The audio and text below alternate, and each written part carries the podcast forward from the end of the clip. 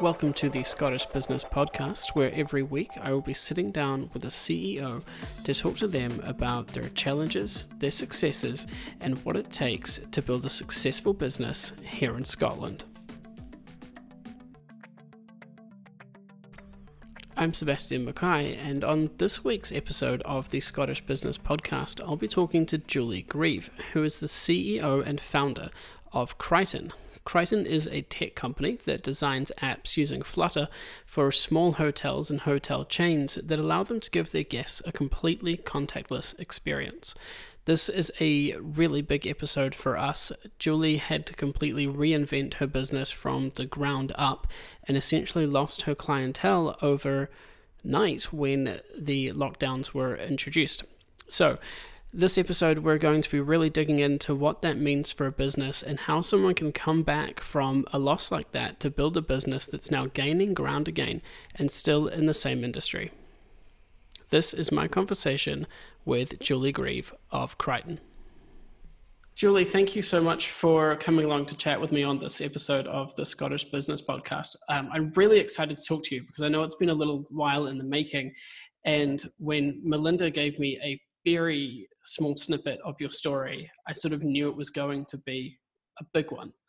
So, I mean, I partly, usually I start these things by just saying, you know, let's get the, the rundown on, on what you're doing. But I think that would be interesting. But I'm really keen to just sort of dive into how your business has changed. So, what's the sort of basic premise and, and the shift that you went through? So the basic premise was all about helping the independent hotel sector be able to compete with the big chains, right? You know, Hilton and Marriott have spent a billion dollars between the two of them, bringing all their technology into one place and making it easy for guests to engage. And then, well, unsurprisingly, independent hotels don't have that budget. And the sector is hugely fragmented. The technology sector that serves hospitality is hugely fragmented. And that again means that it's almost impenetrable for a smaller hotelier who's not a techie to get into providing digital uh, guest experiences. So there was already a big move to how do you become a digital uh, how do you give your guests a digital experience if you're an independent? And you know independent can be a big resort or um, a, a, group of you know 20 hotels but how do you move to provide a digital requirement that the guests have? And then um, the global pandemic hit and all of a sudden it, it's not even that it's a digital experience hoteliers are looking for now they're just like i need to be contactless you know so how do you help your guests move through your hotel without touching things and so we've literally gone from um, I mean, I say we've gone from a nice to have to a must haves, but mm-hmm. I think what you could say is that the view in the decision maker's mind around about our product has changed fundamentally. And, and that's been interesting because it's changed, but also they're all under huge, huge financial pressures because of course they were closed and you know there's huge concern around about what it looks like even over the next six months never mind the next two to three years before international travel returns and um, it, it's it's been frantic you know properly mm. frantic so uh, it's i mean I, I was speaking to someone the other day and i said oh it's a, it's a really exciting time i've got to be careful with that because there's a global pandemic right yes But when an industry such as hospitality hits a force that drives change like this, of course it's going to be interesting to see how it reacts. And I just want to help. Like, I really want to be able to say to an independent hotelier, we can make this plug and play for you. Mm-hmm. Is this the hospitality industry sort of digital transformation, if you will? Like, is this the moment where they've gone, oh, we should do that? I think so. And it is interesting because there's a huge push and pull in the industry.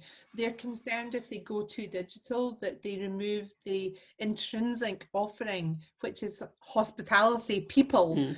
And and so I guess a huge part of what we've been doing for the past few years has been around about educating that technology is there to underpin and if it takes away all the drudge work, then your staff can actually provide hospitality but it doesn't necessarily need to be at check-in. And a lot of them of course are, are thinking well you know it's our first chance to make an impression. That's mm. where we that's where we see people for the first time. And really we're saying no guest arrives at a hotel going woo can't wait to get to the reception desk mm-hmm. they can't wait to get to the room or the restaurant or the bar or the spa or the activities you know? So it's about breaking down these barriers and saying to them digital transformation is about offering more guest choice so this is I think a big one, but how do you go into an industry that's, I mean, obviously you are part of this industry, but when you look at your customers and the product that you're offering, what's the sell at the moment when you have to go in and say, we know you've been decimated and we know that no one's coming to visit, but we have this thing we think you should buy? Oh gosh, yes. So we, what how we've done it is we stripped our product back to the basic product, which is basically a digital guest book with signposts to various different pieces of technology. So, um, and we've done a freemium model. So, I mean, free, is freemium the right word? We've done an expend an extended free trial, and mm-hmm. we've made it very flexible so that um you know, if it doesn't work for them, they're not tied in. I, am not here just trying to tie people into technology it doesn't work for them. I want to help them fundamentally transform what they offer to their guests. And to do that, it's got to be good. So that's what we did. We went out to the industry and said, look, we've got something that will allow you to remove all of your collateral, your menus, um, You'll be able to have your guests download it free of charge before they arrive. So there'll be information in there, reduce the amount of time spent in common areas, and we won't charge you anything until January mm-hmm. for the base product. But obviously, we have four packages and lots of different add ons.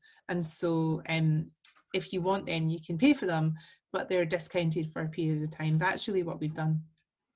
And can you talk me a little bit through the evolution that your business has gone through? Because, like you say, you had guest books for an industry that was thriving, all of a sudden wasn't there anymore. Um, I know that there are some businesses that have gone, well, this isn't going to work, we'll just do something else. But obviously, you've kept at it. So, what's that been like? So when we when I started Criton, it was for serviced apartments and holiday homes, and um, that was just basically I was working in a service department and I had a holiday home, and I was looking for that digitizing guest information, and then Apple made some changes at the end of 2017 that made it pretty unaffordable for a guest house to have their own app. By that time, I had figured out that actually I couldn't really provide it at an affordable level, so that was mm-hmm. okay.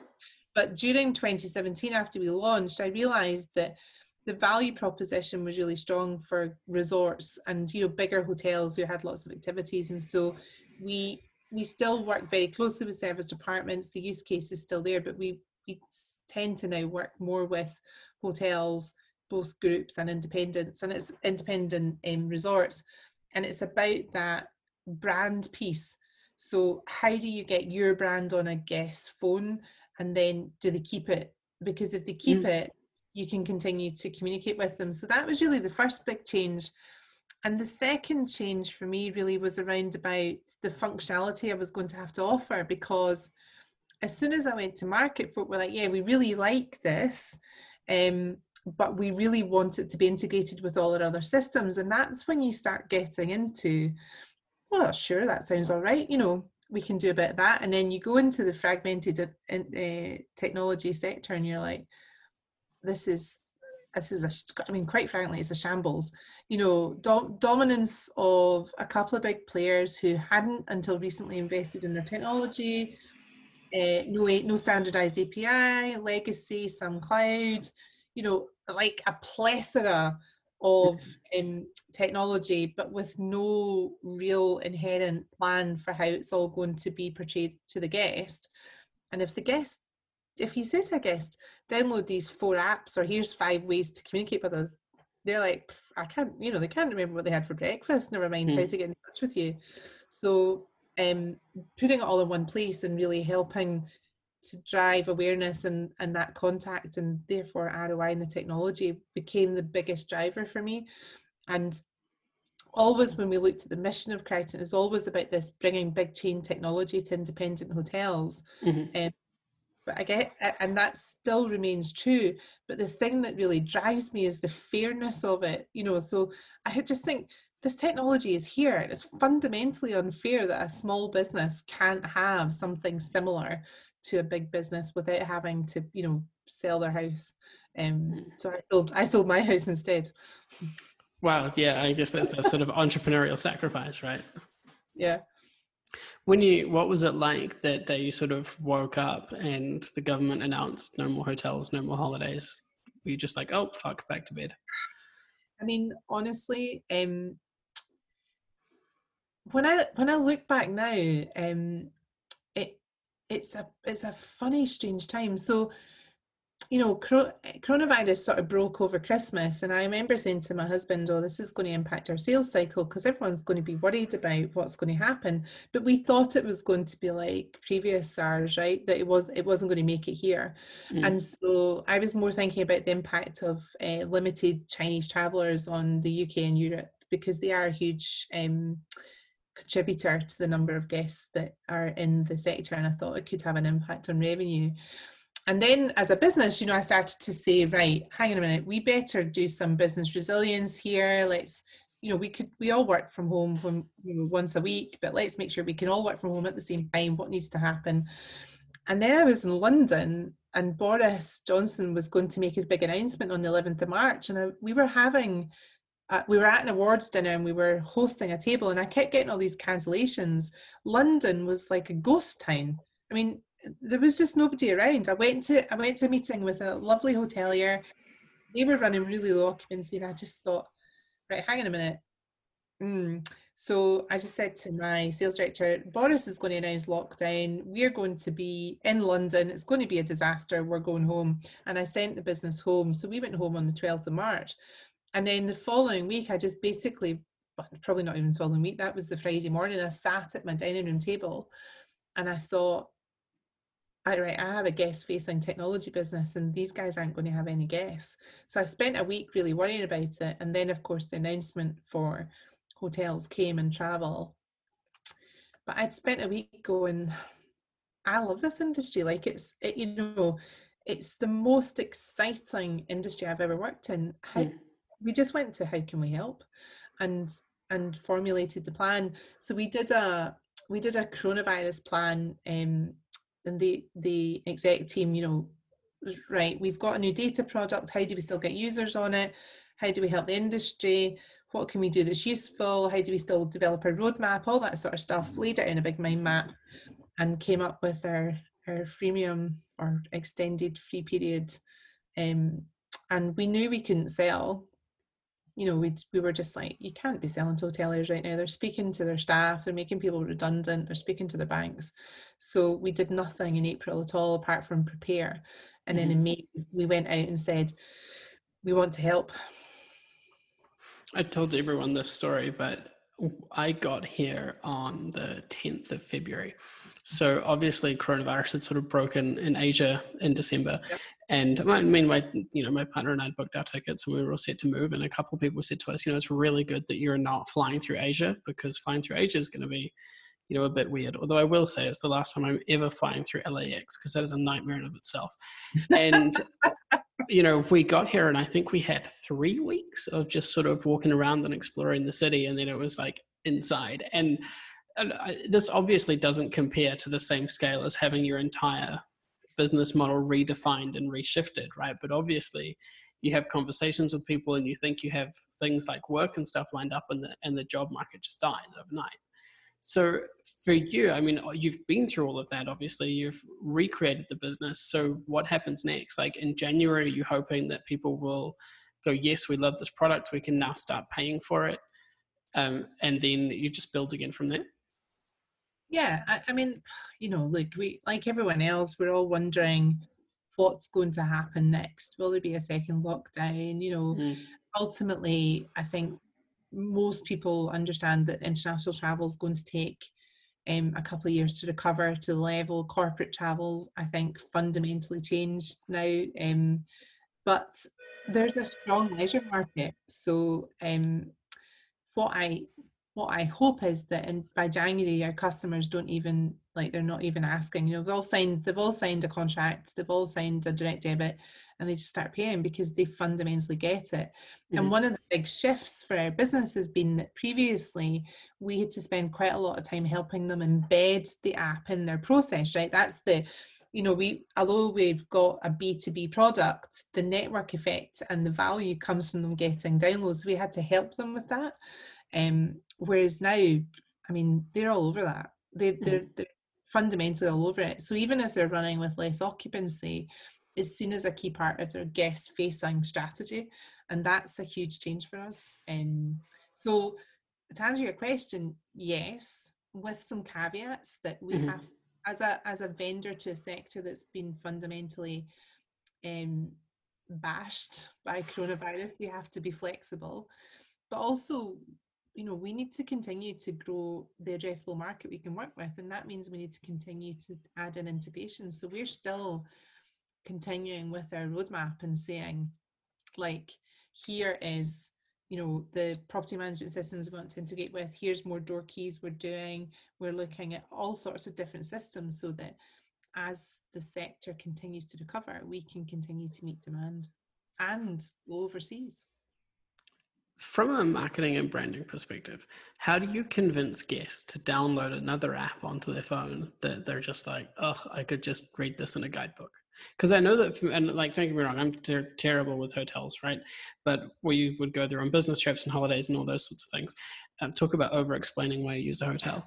Um, but the point is, I would get there, and if they were like, here's another app or scan a QR code, I'd just be like, oh, can't be bothered. So how how do you overcome that when you know that is a big part of your business proposition, right?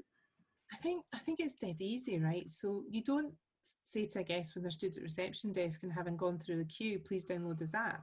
You tell them before they arrive. And mm-hmm. if you're a business traveler and they say download this app because it's going to be your key, you do it because mm-hmm. you don't want to stand in a queue. And if you're a leisure traveler and you're traveling uh, and they say download this app because it's going to get you up to date with all the latest offers and you're going to be able to find out you know what kids little johnny's going on chips little johnny's going on and what time and all that sort of stuff. You're like yeah that's useful. It's got to be useful. Mm. um, and so for me if you if you say to a guest we've got a lot you know the resorts have got a load of information to get across to their desk do you want to stand in front of us at the reception desk for 15 minutes while we explain that all to you and you forget it all because you've got check-in anxiety that you've got the right room or do you want to download this before you arrive, know everything, book everything, and go about your business, then most people go, yeah, okay. And mm-hmm. and that again, everyone's like, oh, I've got to download an app, I've got to scan a QR code. It's like we do it all the time. How, you know, like literally everything we look at now, we're like, oh, an app's quite good. I'll download it. I'll see if I use it. If not, I'll delete it. Mm-hmm. I say to hoteliers all the time, if you've got repeat guests, that's good they want to be they want to be uh, associated with your brand they're likely to keep it we have research that shows they're going to keep it right if they come once they download your app they use it to open a door or just to book some room service or find out you know what time the pool's open and they've done it on their phone they haven't had to phone you then that's a win for both parties they can delete so what they don't take the book away with them some mm-hmm. people do take the book away with them, but it's quite unusual. Um, they've used it, they've had benefit from it, and they move on. They don't, you know. I, I think, um, I think more and more with travel in particular, if you look at airlines, you know, so how airlines went about this, you know, I now have, I, I must have like 25 airline apps on my wow. phone because I travel a lot, right? Well, I used to. Mm-hmm. Um, and I would do anything not to stand in a queue. So someone says, download this app and get your boarding pass on it. Yeah, okay, I'll do that. Yeah, I, I, I guess it's similar to when like you're booking tickets somewhere and they say, oh, why don't you book a car and book a hotel at the same time, right? Yeah, and also, you know, if you think, I think the other thing is like everyone was like, oh, contactless came out. Oh, I'm not going to use that. Now you you don't even take your card with you. You just take your phone you know, oh, I've never put my card in my phone. That's crazy. it's easy, right? And that's where um, hoteliers need to get to. Now, the truth of the matter, of course, is before COVID, we had some hoteliers who were like, "You, am I going to be able to get my guests to download an app for each hotel they stay in?" Truth of the matter is, most people stay in two to four hotels a year, and mm-hmm. if you mm-hmm. tell them there's, if it's worth their while, they'll download it. For the business traveler, if you tell them they don't have to queue, they'll download it. Yeah, I'm the worst for the contactless one because I've been using it so much since um, coronavirus that I've forgotten my PIN card, my PIN number. and so when there are moments where I'm buying something and I don't have my PIN, it all of a sudden looks incredibly suspicious. like, hold on a minute, and I pull out my phone and I'm scrolling through my phone, and I'm gonna have to edit this out for cybersecurity purposes. But like, yeah, I mean, I'm the I'm the worst for that one.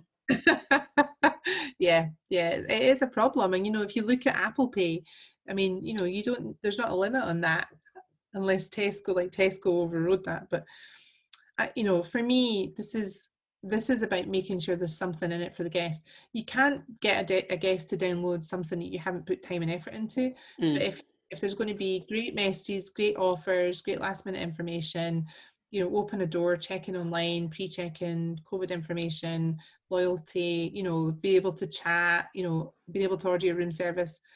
Yeah, I mean, who wants to pick up a phone in a hotel and order room service now? Like nobody. Or ever, right? Like exactly. It's just you know, like how many times have you been in a hotel and you look through the room service, you're like, oh, I need to phone them, you know? Yeah, yeah, absolutely. One of the things that has come up a lot on this podcast is the idea of collaborations of partnerships and all that sort of thing. It, it seems to be like a sort of overarching theme when it comes to how business, like Scottish businesses specifically are going to keep growing and that kind of thing. I mean, obviously, hotels are your customers, but are you finding that their attitudes are changing to the way that they want to approach technology and work with other businesses um, now that they're in this sort of new situation? I think they're. I think mostly they're frustrated by the fact that they, they choose they choose their technology based on every hotel is slightly different, you know, based on the person. Um, and then they're like why is this not easy? And and i think they do think it's easier than it is so there's a bit of education around about you know so mm, okay so you want digital door key you might need to get your locks upgraded and that doesn't happen overnight because somebody has to go to your hotel and put mm-hmm. a new chip in the lock. Um, so there's a bit of that but i think i think most of them would say they see us as a partner. Um, and they like the fact that we're trying to join things up for them. You know, when I talk about what we do, at the heart of it, we're like an aggregator of guest facing technology mm. into an app to make it easy for your guests to engage. And um, they, they like that. And during COVID, we also did a payment holiday, you know, because I just went out, I said to them, I want you thinking about Criton. You know, you've got big stuff going on, get on with it. And, you know, and the feedback was overwhelmingly thank you. You know you're the sort of business we want to work with because i understand their pains. I've been there. And mm. um, you know they didn't have any guess. How, how do you survive when you know your clients are on payment holidays and you're not you know you're deferring payments until january? I know that there's been furlough schemes and stuff like that but is there things that you've been able to do beyond that to make sure that the business keeps going honestly, Sebastian, it's completely naturally the, the stage of the fin- the funding I was at. So it was, it was my competitive advantage. We're fully funded. Our MRR is still growing, but it's it's quite low still, you know, mm-hmm. relatively. Mm-hmm. Um, so I was able to do that, and I was happy to do it because you've got to take advantage of your competitive advantage, but also I wanted to help. So I, I mean, I haven't furloughed anyone because basically we like three times the number of locations we work with and two and a half times our customers over wow. the period so that's great. yeah it's great. Nobody's paying me it's great. Um some people are paying me fortunately. Um but we've had to take on additional resource uh, to manage that. So um yeah it it's hard but it was the right thing to do. It feels a little bit like and, and a few businesses have said to me that 2020 was supposed to be like their banner year. That was when they were going to blow up. But talking to those businesses, and you said before, in a way, this is kind of a fantastic situation, but also objectively horrible for so many people and so many things. That it's sort of been delayed, and like 2021's kind of going to be that banner year. You know, is it? Do you get that sense? Uh, maybe not for client facing hotels but for your side of the business that you know things may well bounce back because you're putting so much effort into making it work now. Like it's not just going to bounce back on its own, but you're obviously nose to the grindstone, right? Yeah, look, ultimately, as I said, the part of our um, coronavirus strategy was very much around about how can we continue to add users. So we've got this a fledgling data product which is all about understanding what guests use the app for to be able to turn that into insights for the hotel mm. be able to sell more to their guests like in a non-creepy way you know so that sort of netflix spotify thing people like you like this or the last time you were here you had this bottle of wine do you want it again. So we we very much came at it from how can we do that? And and you know an extended free trial felt like the way to go. But i think for me it feels it feels like not just not just that this was to be our banner year now it's pushed back a year it feels like a fundamental step change in the in the market. And and the opportunity that, that brings is enormous. Um but also what we've done has been risky right? So what mm. we could have done is just like laid off a lot of people got our costs right down and extended our runway out through to um, the end of or midway through 22 maybe. But we needed to have customers using the platform we needed to, we've taken this opportunity to know how long does it take us to build apps in anger?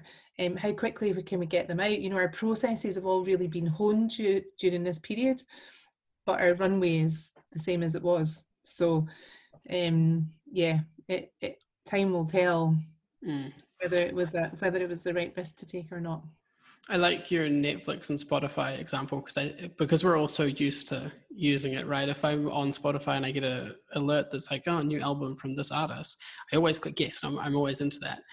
But that just because we're used to that from like a consumer point of view doesn't make it not new for like a hotel facing point of view, right? So that sort of big data back end technology of that thing must be must be crazy. Can you tell me a little bit about what it's been like pulling that together? Yeah, I mean, I think the, one of the first things is just is just looking at what the app's producing, and um, you know we needed volume for that because because we really do we want two things. We want to be able to anonymize it to the point where we can say to the hotelier, a lot of your guests are looking at this. Your guests aren't looking at that page. Maybe you could do this or the dwell time or all that sort of stuff. So the the the volume was important and then the personalized piece is quite interesting right? Because we've got to then pull other data from other sources in to make that make sense. And so back to talking about partnerships there's a, um, a crm uh, for hotels in scotland that we work really closely with. We were looking at how our data sets sit together and can we use that to actually become a recommendation engine. So there's there's there's the big data piece which which is it's not obvious, but you mm-hmm. if you've been in the hotel sector, you can understand what a difference it can make quickly and the sort of signposts you can say to hotels, think about this, do this, this is your top page. And then there's the more exciting sort of getting into that non-creepy personalized recommendation piece, which is a bigger task, um, but will be a good prize. Do you feel like someone that's on the sort of leading edge of uh, hotel technology, if you will, or do you just feel like someone that's just trying to make do and get through a shit time, or both? I mean, I think lead, the leading edge of hospitality technology isn't that leading edge, to be honest, because mm-hmm. technology is so you know the technology we're trying to pull in, some of it's quite legacy, but I think what we're trying to do, which is really about economies of scale, reducing the cost to provide this is um, fundamental for the industry. And you know, I, I mean, I, I say this quite openly. I want to get to the point where, like intercom, people are like, "Oh, I need a chat system." Intercom, mm. plug off you go. Or I need a I need a payment program. Stripe is the choice payment. You know, and I want people in the hotel world to say, I need an app for my customers. We use Criton. And, you know, that's a fairly lofty vision and probably quite leading edge. And I think, you know, when I look at what we've done with our technology around about where we started, it was open source. You know, we rebuilt from scratch last year. It's built in Flutter, which is, you know, Very still yeah, still fairly new. Um, you know, we're we're certainly leading the way in the UK around about Flutter and and, and mobile apps for hospitality. So, and I had um, a journalist from Skift a couple of weeks ago, which is like the big trade press for hospitality, basically said to me, you know you're you're the best known app builder in the in in the world or something and i was about like oh that's that's wow. great but also the app is just a medium right now you know so mm-hmm. I, I keep saying to my guys in in 10 years time if apps aren't around anymore we're still going to have that problem. There's a load of technology that's guest facing. How do you put it all in one place for the guest to engage with it so the hotel gets roi so um yeah i don't know if that answers the question but i think i think we're all super excited and Criton about the potential for the product in a market that really really needs to step up Mm-hmm.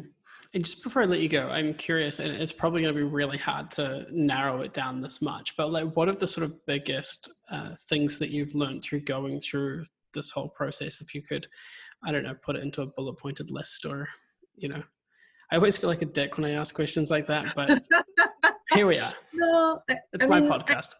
I, I, think I think the thing is we're still I'm still learning, and, and honestly, if I wasn't, I'd be bored. Like you know, I, I I like challenges. I like to I like to go, oh God, I've got no idea and go and figure it out. I mean, the team all going remote like that has obviously had a big, big impact, and mm. we've had to work really hard to try and maintain our team spirit. And you know, when I interview people, they quite often say to me, "Oh, what do you think the culture is as the CEO?" And I say, "Well, you know, really, you should ask the team because, uh, like, I know what I'd like it to be, but the team makes it, right? You know, you can, as CEO, you can kind of lead the way and say what you want and all that sort of thing, but it's how the team is with each other that is your culture. Um, and and I have to say, I've been super impressed by." How our office culture is kind of translated to online and remote, but how we, I feel like we've moved to more collaboration and more supportive because we worked quite hard at executive level and then filtering it down to say, mm-hmm. like, folk who are on their own, you know, without partners, we need to make sure they're okay. And the people who've got kids, we need to make sure they're okay. And then everyone else, we need to make sure you're okay. So I think we've I've spent more time thinking about that than probably I ever have done as a as a founder, which is quite right. And you, you know, you could say that arguably I should be thinking about it all the time, but you but you think about it lots all the time. You're always so, putting out fires and all that sort of thing when you're a founder, right? There's a lot going yeah, on. That that's I think that's been a big kind of it's one of those it's one of those um you know gifts that keeps on giving. I feel like the more that we work on it, the better it gets, and that's great. But I, I think um, other learnings of just you know, I mean, we're we're starting to we're kicking off around, and so you know what that's going to look like in coronavirus, and and just um, you know, we we changed our policy so you know, it used to be start work between eight and ten, and then you do your seven and a half hours and you go. Mm-hmm. And now like we've got core hours of 10 to 12 and 2 till 4 so that we can have meetings but out with that just get your work done. And um you know like every business I ran before this was customer facing and it's not this isn't anymore. So there's been some really good stuff around that which I would say is about me personally just getting to the point where I'm like I trust this team. I know they're I know they're doing their best. I know they all care about it. And I, you know, I really want to help everybody get on and really deliver. And yeah, it's, I mean, um, humbling is is a big word to use, but I, I have on occasion got a little bit sort of welled up when I think about just how fabulous the team are. And you know, we've onboarded eight people. There I go again. Oh, yeah. um, but we've onboarded eight people during this time, and they're all brilliant. You know, they're all just like really want to help. You know, it's uh, it's it's it's phenomenal to see. I feel like that's been a really big theme with businesses, especially the ones that I've spoken to. With they've gone, you know, we we used to be in at eight, out at five, or whatever it is, and now we've realized people can just work whenever they want and they get things done. And yeah. I think maybe this is quite a broad stroke, but like CEOs are sort of realizing that the value potentially that people are adding and and you know because they want to add it as well and like they want to be doing yeah. that kind of work as opposed to that sort of assembly line box building way that i think we tend to still approach business yeah no i i agree it's um i mean it's you always want to do the best by your team and Mm. and you know generally we've always had a really strong sort of sociable going out you know banter all that sort of thing. And it's it's it's hard to replicate that but we we have worked hard to. And mostly you know just the fact that everybody's like oh my god how do we help? That you know that was just throughout the business and it was brilliant to see. You never know when Slack banter is going to get you into trouble when in person banter usually wouldn't. it's it is you do have to be careful. I have i have taken to giphies so Mm. I, think- I think giphies is my best way of expressing myself on slack rather than uh, people people being able to see my sarcasm. Because unless you write in brackets afterwards i'm being sarcastic which kind of takes away from the point. So, so yeah there's there's quite a lot of giphies with on fire and toast and that sort of thing which is is is you know good I am the king of putting my foot very firmly in my mouth when it comes to making sarcastic and snide remarks on things like Slack.